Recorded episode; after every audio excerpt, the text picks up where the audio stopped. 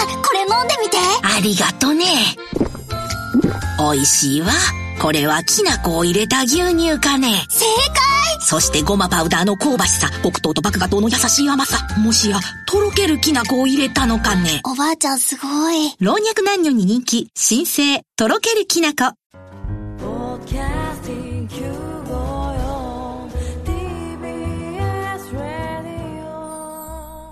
ティービーエス ラジオポッドキャスティングをお聞きの皆さん、こんにちは。安住紳一郎の日曜天国、アシスタントディレクターの中山一輝です。日天のポッドキャスティング、今日はひゃくさんじゅうにかいめです。日曜朝じゅうじからの本放送と合わせて、ぜひお楽しみください。それではにがつなのか放送分、安住紳一郎の日曜天国、番組開始からじゅうじさんじゅうにふんまでの放送をお聞きください。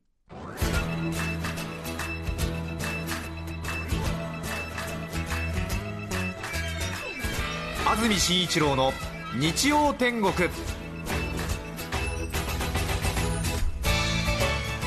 おはようございます。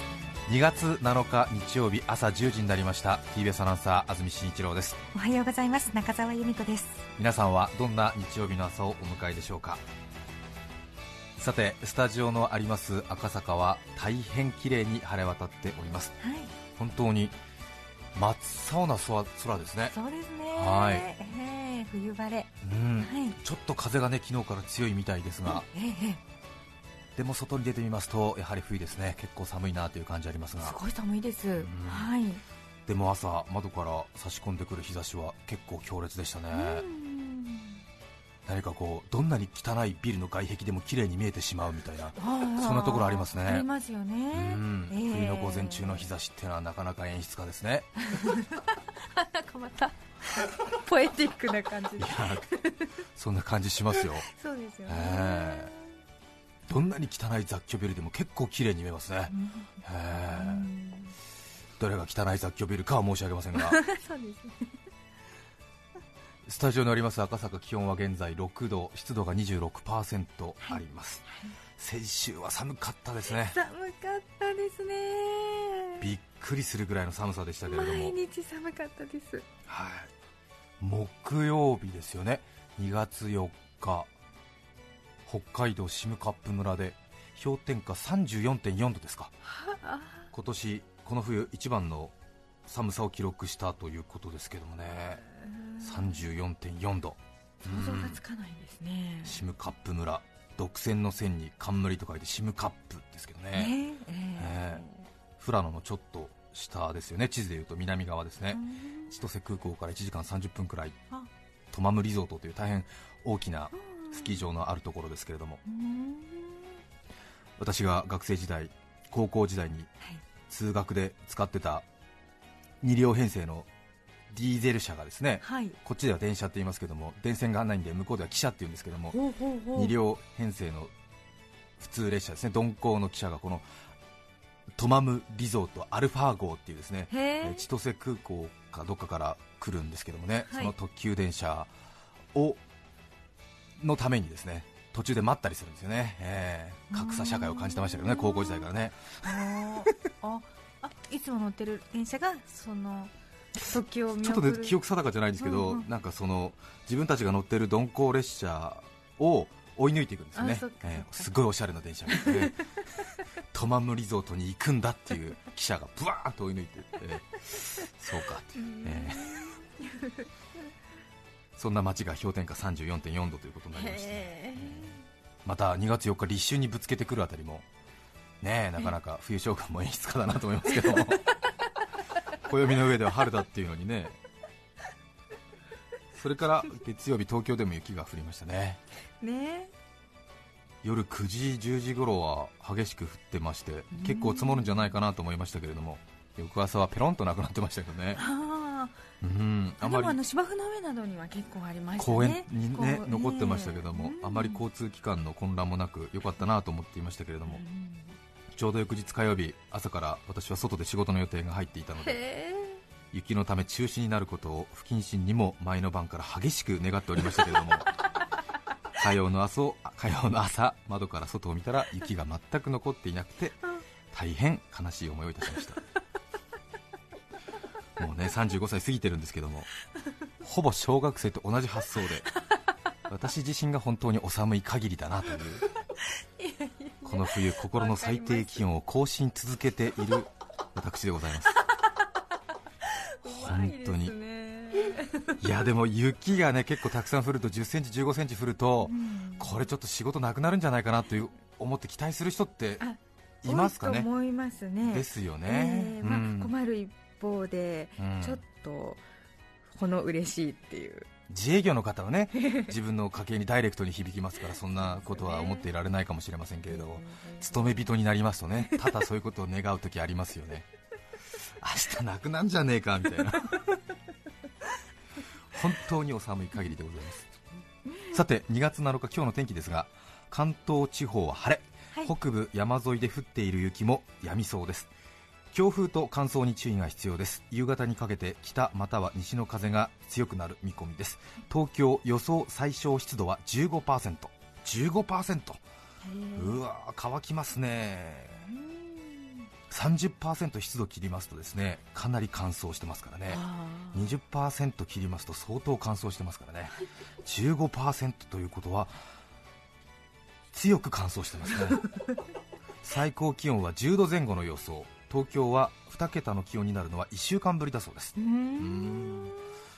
やっぱり寒かったんですね先週ね。そうです ね, そうですね予想最高気温じゅうどぜん後で、これはいっしゅうかんぶりの、まあ、冬にしての冬にしてはの暖かさということですね、はい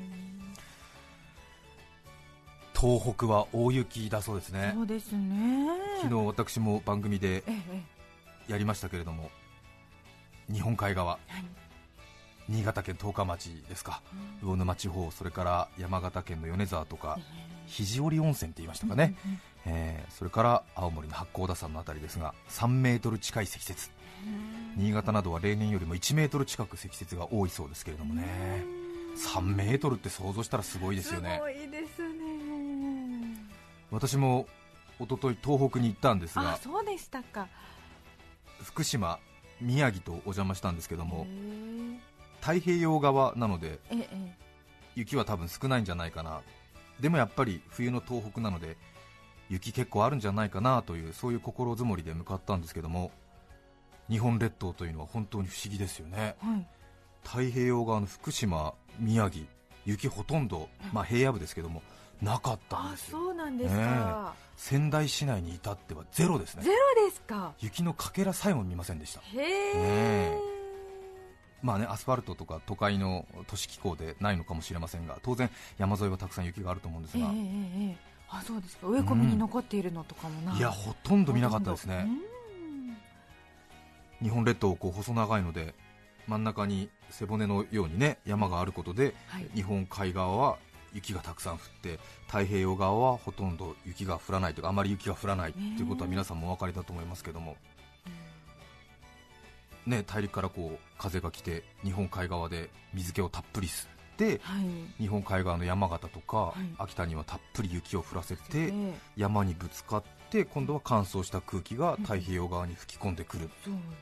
説明を聞くとね、えー、なんとなく分かるような気にはなりますが、そうですね、でも実際雪深い山形と雪の全くない仙台と直線距離って言ったらごじゅっキロぐらいですからね。あ、そんなちょっとなんですね、えー、ごじゅっキロですからね、えーえー、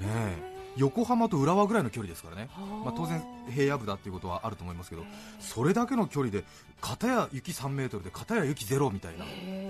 本当に自然は繊細だなっていうか、そうですね、すごいなと思いますけどもね。ガラッと福島と米沢なんてさんじゅっキロくらいですからね。あ、そうなんですか、えーまあ、山一つ大きな山隔ててますけど、新橋と国立ぐらいの差ですからね。で片やこっちさんメートルで片や雪ないみたいな、えーえー、みたいな、いや実感としてすごい迫ってきますね、うん、なんかこうやっぱり繊細っていうかね、うん、なんだろうね、その、うん、演出演出すごいですよね。すごいですね。トンネルを抜けると雪国だったっていう感じですよね、うん、すごいですよね。すごいです。新橋で中央線乗って新宿行って中野越えたぐらいから急に雪みたいなで、もうね荻窪国分寺ぐらいでもうさんメートル豪雪みたいなさんじゅっキロですか、さんじゅっキロの違いでさんメートルの雪の違いそんなことを一人地図を右にし左にしながらほーなーつってやってましたけどね、えー、あの新幹線乗ると前に座席にこうね地図が、ね、積んであって そ, うそれ見てほーなーなーなーつって本当にあれですよ、福島と米沢とかちょっと地図で見てください、うん、もう本当横ですよ、山隔てて横横ですけどね、えー、さんじゅっキロ、えー、早いマラソンランナーだったらね、うん、にじかんちょっとできちゃうっていう話ですよそうです、うん、びっくりする、びっくりです、はい、でもやっぱり仙台市夜になると寒かったですね。あ、そうですか。寒さの質が違うっていうか、こうやっぱりドーンという重みのある冷気、うんうん、この冷気でビールを冷やしたら美味しいだろうなという冷気ですよね。ドーンというね。夜ろくじくらいに仕事終わったんですけども、市内の繁華街でちょうど国分町、それから青葉区一番町って言ったかな、仙台の一番の繁華街で名物の牛タンをいただきました、はい、ちょっと厚みのある仙台の牛タンですよね。美味しいんですよね。東京で食べる焼肉屋さんの牛タンのよんばいくらいの厚さがありまして、ね、ステーキ状になってますね。うん、もうさん切れ食べるとお腹いっぱい。テールスープと麦飯一緒にね、白菜の浅漬けがあって唐辛子味噌ですよ。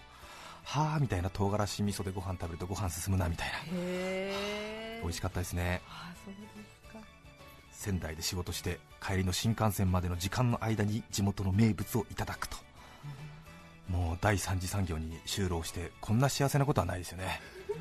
えー、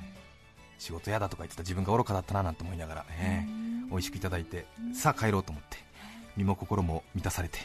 仙台駅へ向かうんですけども、ちょうど繁華街から地下鉄で一駅分くらいなんですけれども、はい、気分が高揚しているせいかちょうど私含めてさんにんだったんですが、歩いていこうなんていうことになって、で牛タンでちょっとお腹が満たされて、でも仙台の冬はとても寒くてごふんも歩くと耳がもげそうになりましてね、えー、牛タン美味しかったんだけれども、何かこう牛タン定食ってこう体の芯まで温めてくれるっていう感じじゃないですよね。ああ、そうかもしれませんね、うん、確かに、ね、すごく美味しかったんですけども、うん、それでなんかこうごふんくらい歩いて体がちょっと冷えてきて、うん、それとちょっと道端になんか心惹かれる看板がありまして、ごめんなさいちょっと話長くなっちゃって、カラーのこう中に蛍光灯の入ってる立派な車輪付きのカバンがカバンじゃない看板があって、そこにこう湯気の出ている鍋の写真があったんですよね。えー、でもさんにんそこ止まっちゃって、牛タン美味しかったんですよ、うん、身も心も満たされたはずなんだけれども、はい、体の芯だけがまだわがまま言ってるんですよねこれを食べたいって言ってるんですよね。わかりますかね、この寒さでこうちょっと冷やされた時に食べたいものが、名物食べて満足したんだけども、はい、鍋食べたいっていう、うん、わかりますね。でこうなんか新幹線ちょっと最終にしてみようかみたいな鍋だけだよみたいなね焼き鳥とか食べないからねみたいな、鍋だけだよみたいな。でビルのろっかいにある居酒屋に入って、仕切りのこうなんか障子のこう引き戸のたくさんある個室になれるような、こういうような部屋がいくつもあって、古民家を再現したような大変落ち着いた店だったんですけども、仙台なんでやっぱりかき鍋かななんて思ってメニュー広げたら、実はそれは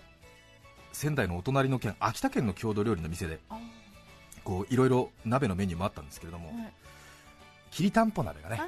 あ, ありまして、えー、いちにんまえせんはっぴゃくえん、ににんまえからお願いしますって書いてあって、はいはい、せんはっぴゃくえんさんぜんろっぴゃくえん、ひとりウーロン茶飲んでもこうこうだなみたいな、でこれでいいんじゃないかなみたいなことになって、うんうんうん、仙台来たけどこれでいいよみたいな話になって、うんうん、であの店員さんがガスコンロ持ってきて、はい、うんなんつって、もうガスコンロ出されただけでキャッキャキャッキャいい音が寒さのあまり喜んじゃって、で、ねえー、でこう甘めの醤油ベースの出汁にまずはごぼうのささがきと鶏肉を入れてくださいなんて言われて、いい、えー、でじゅうごふんくらい煮てくださいなんて言われて、アクを取りながら、あら結構手間かかるななんて思いながらもね、えー、そして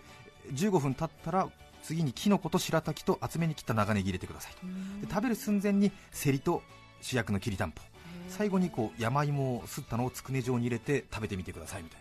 な、おーなんて言って、ね、えもうガスコンロで火がガンガン出てるし、もうグツグツ言ってるし、もう仙台来たんだけども秋田の郷土料理にキャッキャ言ってるでよし食べようと思ってできた、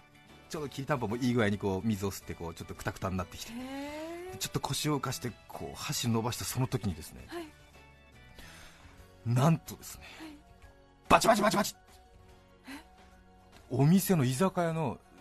天井から突っ立る照明がなんかショートしたような嫌な音とともに光がねさんぶんのいちくらいになっちゃったね。なんか電気がバンバンバン消えてったの。それで店内ほぼごじゅうにんくらいのお客さんがいるんですけども、まあ、ちょっと仕切りがいっぱいあるんで顔は見えないんですけども、うん、なんかちょっとザワザワザワってなって、うん、そんな雰囲気が伝わってきて、はい、で店の入り口エレベーターから降りてすぐぐらいのところでなんか人が倒れるようなバタンバタンとかなったり、なんか誰かバババババって走ってる音が聞こえて、それでもうさんにんいたんですけども、はい、さんにんも立ち上がっちゃって、うわっと思って、はい、で直感的にもう絶対事故だと思って、はい、で絶対ビル火災だと思って、ちょっと顔面蒼白になって、うわこれちょっとと思ったら、ものすごい遠くの方から女の人の短い悲鳴がキャッとか言って聞こえるわけで、あーこれはまずいよと思って、うんうん、もう上着着る準備して、うん、でもううあみたいな、ろっかいだあ階あ分かんないみたいな、そうですね、本当ものすごいなんか焦りとも恐怖ともつかない感じ。火事ではなかったんですけど、はい、何起こったか分かります？びっくり、きりたんぽ鍋もうすっかり忘れちゃってすんごいこなんかものすごい店内でもう焦った雰囲気がもう、うん、ビンビン伝わってくる、えー、バタンバタン倒れる、なんだガタガタガタ、やだやだ、もう生ハゲが来たんですよえな何生ハゲ、生ハゲがご存知です？生ハゲ、あの、はい、男鹿半島のなんか、はい、あの大きい顔の悪い稲がっていう、そう名古屋稲が大げさに言ってるんじゃないんですよ、本当に怖かったの怖かったの、本当にビル火災だと思ったの。あ、そうですよね、うん、そうですよね、ビルでしょ、ろっかいでしょ、うん、こうやってこれボーンボーンとかなんかガタンガタンとかガタガタガタガタとか言って、へえ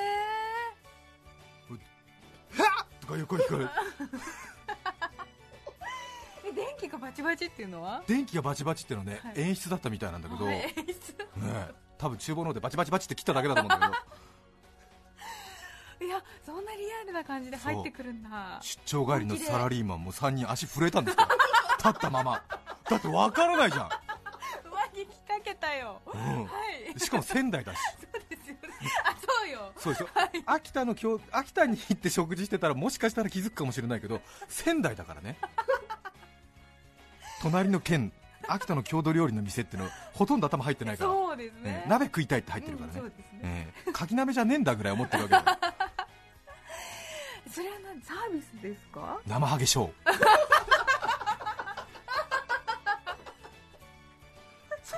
本当に個室がねいっぱいあるので、古民家再生したような感じだから、要するにこう障子の引き戸みたいのを生ハゲがさダンダンダンダンダンダンダンピシャッカンでどっから現れるか分かんないそっかそっか、でまたショータイム長いんださんじゅっぷんくらいあるんだよね。できりたんぽ鍋できちゃったでしょ。そうですよ、集中したいよ。さんにんきりたんぽ鍋食べるんだけど自分たちの、ね、座敷のとこなかなか来ないんでね、それできっとこれはあれじゃないのなんて言って、あの子供のいるところにだけ行くんじゃないとか、ね、なかなか来ないもんだから、うん、多分あのなんかオプション料金払ったお客さんのところだけにね行くんじゃないなんていう、うんうんうん、って言いながらも、うんうん、隣の隣の隣ぐらいの座敷でピシャンうわーって言ってるからもうい来るか来ないかだけでもお知らせしてほしいみたいなそうです、確かに一生懸命きりたんぽ鍋食べようとして左手に小皿持ってお箸で鍋から取るんだけどみんな入り口の方見てる、さんにんともうん、目はずっとで白滝食べようと思うと口にうまく入らないみたいな、いや来ないでしょみたいな、来ないよだってみたいな、俺たちはだってねえ多分あれごせんえん以上お買い上げのとこだけじゃないのなって言いながらいや本当に生ハゲね怖いですよ、怖いです、怖い、本当に怖い。しかし私たちさんにんのいる座敷にでもですねついに来たんですよ。来ましたか。怖かった。怖かった。本当にあのね、生ハゲを本当に体験した人と体験してない人では多分温度差がね全然違うと思います。私もね正直ね、あの失礼な話、生ハゲはまあ地元の方にとっては神様で大変その厳かな儀式ですけども、ちょっとね馬鹿にしてるところがある。うん、ちょっと遊園地の着ぐるみぐらいだろうっていうような気持ちはあったけれど、実際に会うとね、あのいでたち、それからやっぱり何千年という歴史で培われたやっぱり重みがありますね。ああ、そうなんですか。すごい。へえ。ちょうど私の右手に障子がねいちまいあったんですよ。引き戸ね、古民家再生してるんでまたよく開くんですよ、えー、ちょうど私がキノコえのき食べてる時ですよ。ピシャッと赤鬼登場。赤いあのゴツゴツしたね、あの木製の赤いお面をつけて、で藁でできたあのねミノマントっていうのかな、あのミノの傘と、はいはい、腰ミノと藁靴つけて、で右手に木製の出刃包丁、あ、そうなんだ。で左手にこうなんかシャンシャンみたいな感じの杖みたいなのを持ってピシャッ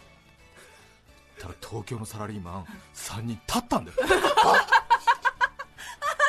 ほんと怖かったの。何の相談もなく立ったんだよ。ピシャッて出てきた。ザッてはいはいえ、それは掘りごたつ的な。いや、あのね、あの椅子シートだったんだけど立ったんだ、みんな箸と器を置いて立ったんだ。はい泣く子はいねえか、怠け者はいねえか。やっぱり言うんですね、怠け者。泣く子はいませんか、怠け者はいませんか、怠け者はいねえか。怖いでしょ。知らないさ人にさ、泣く子はいねえか、怠け者はいねえか。突然入り口で言われたら怖くない？今目の前に安住さんに言われても怖いですよ。怖いでしょ。突然だよ。怠け者いねえか。いません。怖いでしょ。またあの秋田の言葉というのがいいんですね。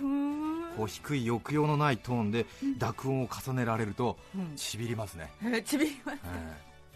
怠け者いねえか。怖くない？怖いよね。怠け者いませんかって言われたら、さあどうでしょう。えー、みたいな、なんか答える義務でもあるんですかみたいなぐらいの悪態つくぐらいの社会人ですけど、怠け者いねえかって言われたら、いやいませんみたいな。怠けてません。怠けてません。でお面つけて表情わからないでしょ、うん、で言葉がやっぱりちょっと秋田の言葉っていうのはやっぱり初めて聞くとなかなか理解できない。表情がわからなくて言葉が理解できないっていうのはやっぱり人間対人間でもやっぱり言い知れぬ恐怖を感じますね。やっぱりね、何かちょっとどういうことを考えてる人なんだろうみたいな、危害を加えるのか優しい人なのかっていうのがわかんないとすごく怖いですね。来る来ると思ってても怖いですね。うん、それで結構迫力あるでしょ、はい、でやっぱり神事だからなんかそれなりの雰囲気が出てるわけ、はい、ママを叫ぶ目がみんなまめてるよ。どうしよう、わかんない、どうしよう。ママを叫ぶ目がえあ、はい、ああ、アイベクやパーデンみたいな。みんなまめてくれよ。ええはあ、なんか聞いたんだよね俺たちにっていう気持ちわかる。なんか答えなきゃいけない。ママも叫ぶ目が豆出る。えーっとちょっとお前喋ったらみたいな、お前喋る仕事だろみたいな、えー、ちょっと待って怖いんだけど、東京から来ました、仕事帰りに寄りました、仙台名物を食べた後に秋田名物を食べています、サボってはいません、ちゃんと今日は働きました、昨日はちょっとサボりたかったですみたいなことをなんかベラベラベラベラ喋っちゃって、サビどこよく来たけどさ、東京から来るに寄りなかったべ、まあ、その辺ぐらいからちょっと弱ました。サビどこよく来てけどさ、東京から寄りなかったべ、あ、東京から来て大変だったなみたいなこと言ってんのかなみたいな、別に普通のこと聞かれてるんだけどとても怖い、うん、はい、えー、意外に雪がなくてびっくりしましたみたいな。ママ叫ぶ目がへへへ、そこらは全くわかりません。変な間が空いちゃって困ったな。そしたら赤鬼がさ、赤鬼は神様か、赤神様がさこっち見てんだよね。それであの私ちょっと悪い癖なんですけど、あんまり知らないところに行って自分のことベラベラ話すの得意じゃないし、あんまりなんかこうそういう風にしないんですけども、うん、結構ベラベラ喋ってるんですよね。えー、そこではうん、え東京から来ましたみたいなことを喋ってるわけでしょそしたら赤鬼が俺の方を見て出刃包丁ブランってやっておめえさテレビに出てんねえかって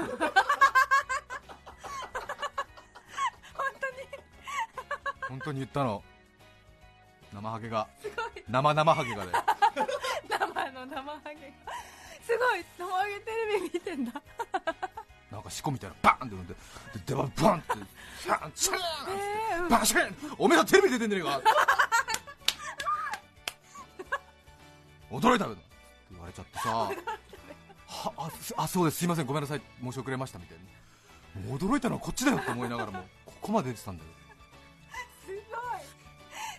おめえさんテレビに出てんねえか佐久間正のメーカーテレビに出てねえか東京の有楽町にも支店があるからよろしくってそこだけはっきり聞き取ったまあそこもねあの流暢な秋田弁小川弁だったんだけどそこだけはねはっきり聞き取れたんですよ銀座の有楽町にも支店があるからよろしくっていうのだけは聞き取れたんですえ面白そうえー、そうですかちょっと味の染み込んだきりたんぽ鍋を平らげて仙台駅まで向かったんですけどももうさんにんすっかり寒さ忘れて生ハゲ談義ですよ大興奮です大興奮やっぱり最初の電気のチカチカは演出だよねとかうんあんまり暗くすると風営法引っかかんじゃないのみたいな話とかねで赤いお面つけてるのジジ生ハゲで、うん、青いお面をつけてるのがババ生ハゲだなんつって急にあの携帯電話のウィキペディアフレッシュかなんか見ながら調べたりして、はい、うん、えー、そうなんだ、ね、男鹿地方秋田県大晦日や小正月に今もろくじゅう近い集落で行われている神事お祭りだそうですけどもね、うん、国の重要無形民族文化財ですか、えーえー、ウィキペディアで全部調べましたけども、ね、大変厳かな神事で生ハゲは神様ということだそうですけどもね、うん何かその、まあ、いろいろな言われがあっていろいろな意味があってそういう神事ができたんだろうなとは思うんですけれども何かこう私は仙台駅までの帰り道ですね冬の厳しさっていうかやっぱりそういう厳しい自然特に冬大変だなというそういう時期になんか行われている行事の理由もなんかね分かったような気がしますけどもねやっぱりちょっとこう何か、えー、そこに住む人たちがちょっとやっぱりなんかこう興奮っていうのかなしてちょっとやっぱりこう寒さからのストレスをそれで発散する知恵なのかなそれがまたこう人々に長い間親しまれてきた一つの要因じゃないかななんていうことをちょっとね考えましたけども確かにあの冬の厳しい地方ってちょっと変わったお祭りとかそういうなんかねあの荘厳なっていうかちょっとね奇妙なお祭りみたいなの多いですもんね。そうですよね、えー、すごく危ない火を振り回したりとか、うん、やっぱりちょっとこうなんか寒さのねこうストレスから解放するようなそういうような意味合いもあるんじゃないかななんて思いましたけどね、うん、実際寒さ忘れちゃったんですよね。忘れたんですよ東京のサラリーマンが、ね、あれまで寒い寒いって言ってたのにその後生ハゲ生ハゲって言ってえーっつってすごいね生ハゲっつって、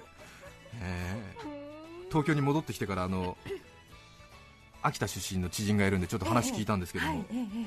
え、やっぱりあの秋田の人でも生ハゲやっぱり怖いみたいですね。そうですか、えーえー、地元の人でも来る来るって分かっていてもう驚くみたいです。やっぱりそうなんです、ねえー、昔は結構突然ね家に来てたみたいなんですけども、えー、あんまりにもびっくりしすぎて失神者が続出しちゃったんで、えー、今はあのー、来る直前にあの係の人がピンポン生ハゲ来ますって言ってくれるらしいです。えー、で生ハゲ本体到着みたいな、えー、私子供だけが怖いのかと思ってたら大人も十分怖いんですね。痛いですよね。大人でも大体観光に行って女性のやっぱりななわりはちわりの人は泣いちゃうって言ってました。あ、そうですか、えー、泣きたいならやっぱり映画弟を見るか秋田の生ハゲ見に行くかっていう紫に灯油の塔で瀬戸っていうそうですけども小川にあります神社で瀬戸祭りっていうのがにがつ今月開かれるらしいので、はい、生ハゲ見たい方はぜひ行かれてみていかがでしょうか。それから伝承館っていうのもありましてこれはいちねん中生ハゲ体験ができるということだそうですけどもね、えであのその知人に東京にもあるんだってって言って、あ、あるある、六本木にも銀座にもあるんじゃないかなって言ってましたけどもね。でもその知人曰くですよ、知人曰く東京の生ハゲはレベルが低いって言ってましたあ、そうですか。やっぱりちょっとあの本場に比べるとレベルが落ちてうん、うん、で僕が私が仙台の秋田の郷土料理屋さんに行ってすごい迫力だったよって言ったら、はいはいはい、あ、それはね、仙台はやっぱり東北の中核都市なんで、はい、秋田の人たちが学校に進学するときとかに仙台に、ね、結構行くんですって。あ、なるほど、えー、ほうほう、近いですしね、えー、そうですね。でだから、えー、とちょっとねあの大きな街に出るっていうと仙台とか東京に行くんで、うんうん、結構仙台にその学生が流出してるんで、うん、結構秋田の文化を吸ってるらしいっていうか、その結構 ね, なるね本物が本物が結構流れてる感じが多いって言って、うんうん、秋田県外でやっぱり今のところ全国的な生ハゲレベルでいうと仙台がトップクラスあ、よかったと思って、そうなんだ、えー、怖い、本当怖い。そうですか、うん、えー、怠け者いねえか別に大声張り上げるわけじゃない。あ、そうなんですね。ガラン怠け者いねえかちゃんと仕事してます。長くなりました。今日のメッセージでもこちらです。最近困っていること。大和市の走る歯医者さん、男性からいただきました。いつもありがとうございます。私が困っていることは歯医者を辞めたくなることです歯医者になってさんじゅうにねんかんになりますが、はい、最近歯医者をやっていて、ああ嫌だなと思うのです。歯医者の仕事って人が歯で困っているのを助けてお金をもらいます。これって本当は人の不幸につけ込んだ仕事ですよね。遊園地のメリーゴーランドに人を乗せて楽しんでもらってお金をもらうのとはわけが違います。いずれは良くなるから今はちょっと我慢してねの仕事が歯医者なのです。毎日一度は必ず俺は歯医者に向いていないと叫んでいる私です。困りました。大丈夫かな、うん、立派な仕事だと思いますけど ね, そ う, ねそうなんだ、人の不幸につけ込んでというふうには誰も思ってないと思いますけれども、い, いてくださらないと困りますね、はい、腕にもよりますが皆さんからのメッセージをお待ちしていますE メールのアドレスはすべて小文字の日天アットマーク ティービーエスドットシーオードットジェーピー、 ニチテン アットマーク ティービーエスドットシーオードットジェーピー です。番組にメッセージを送ってくださった方の中から抽選でごめいの方に何かと便利でシュールな表紙があなたの日常を演出、日天オリジナルノートをプレゼント。さらに番組でメッセージを紹介したすべての方に日天オリジナルポストカード裏長屋春の調べをお送りしています。今日のテーマは最近困っていること。皆さんからのメッセージをお待ちしています。それでは今日のいっきょくめです。川崎市のゆうたんさん、さんじゅうごさい、主婦の方からいただきました。ありがとうございます。薬師丸ひろ子さん、ウーマン W の悲劇、お聞きください。どうぞ。にがつなのか放送分、安住紳一郎の日曜天国、じゅうじさんじゅうにふんまでをお聞きいただきました。著作権の問題があり、リクエスト曲は配信することができませんので、今日はこの辺で失礼します。安住紳一郎のポッドキャスト天国、今日にがつなのかはにじゅうななふなの語呂合わせで船の日です。海には住めない淡水魚、しょっぱいのはいやいよ船も人生も、 ティービーエス ラジオきゅうごよん。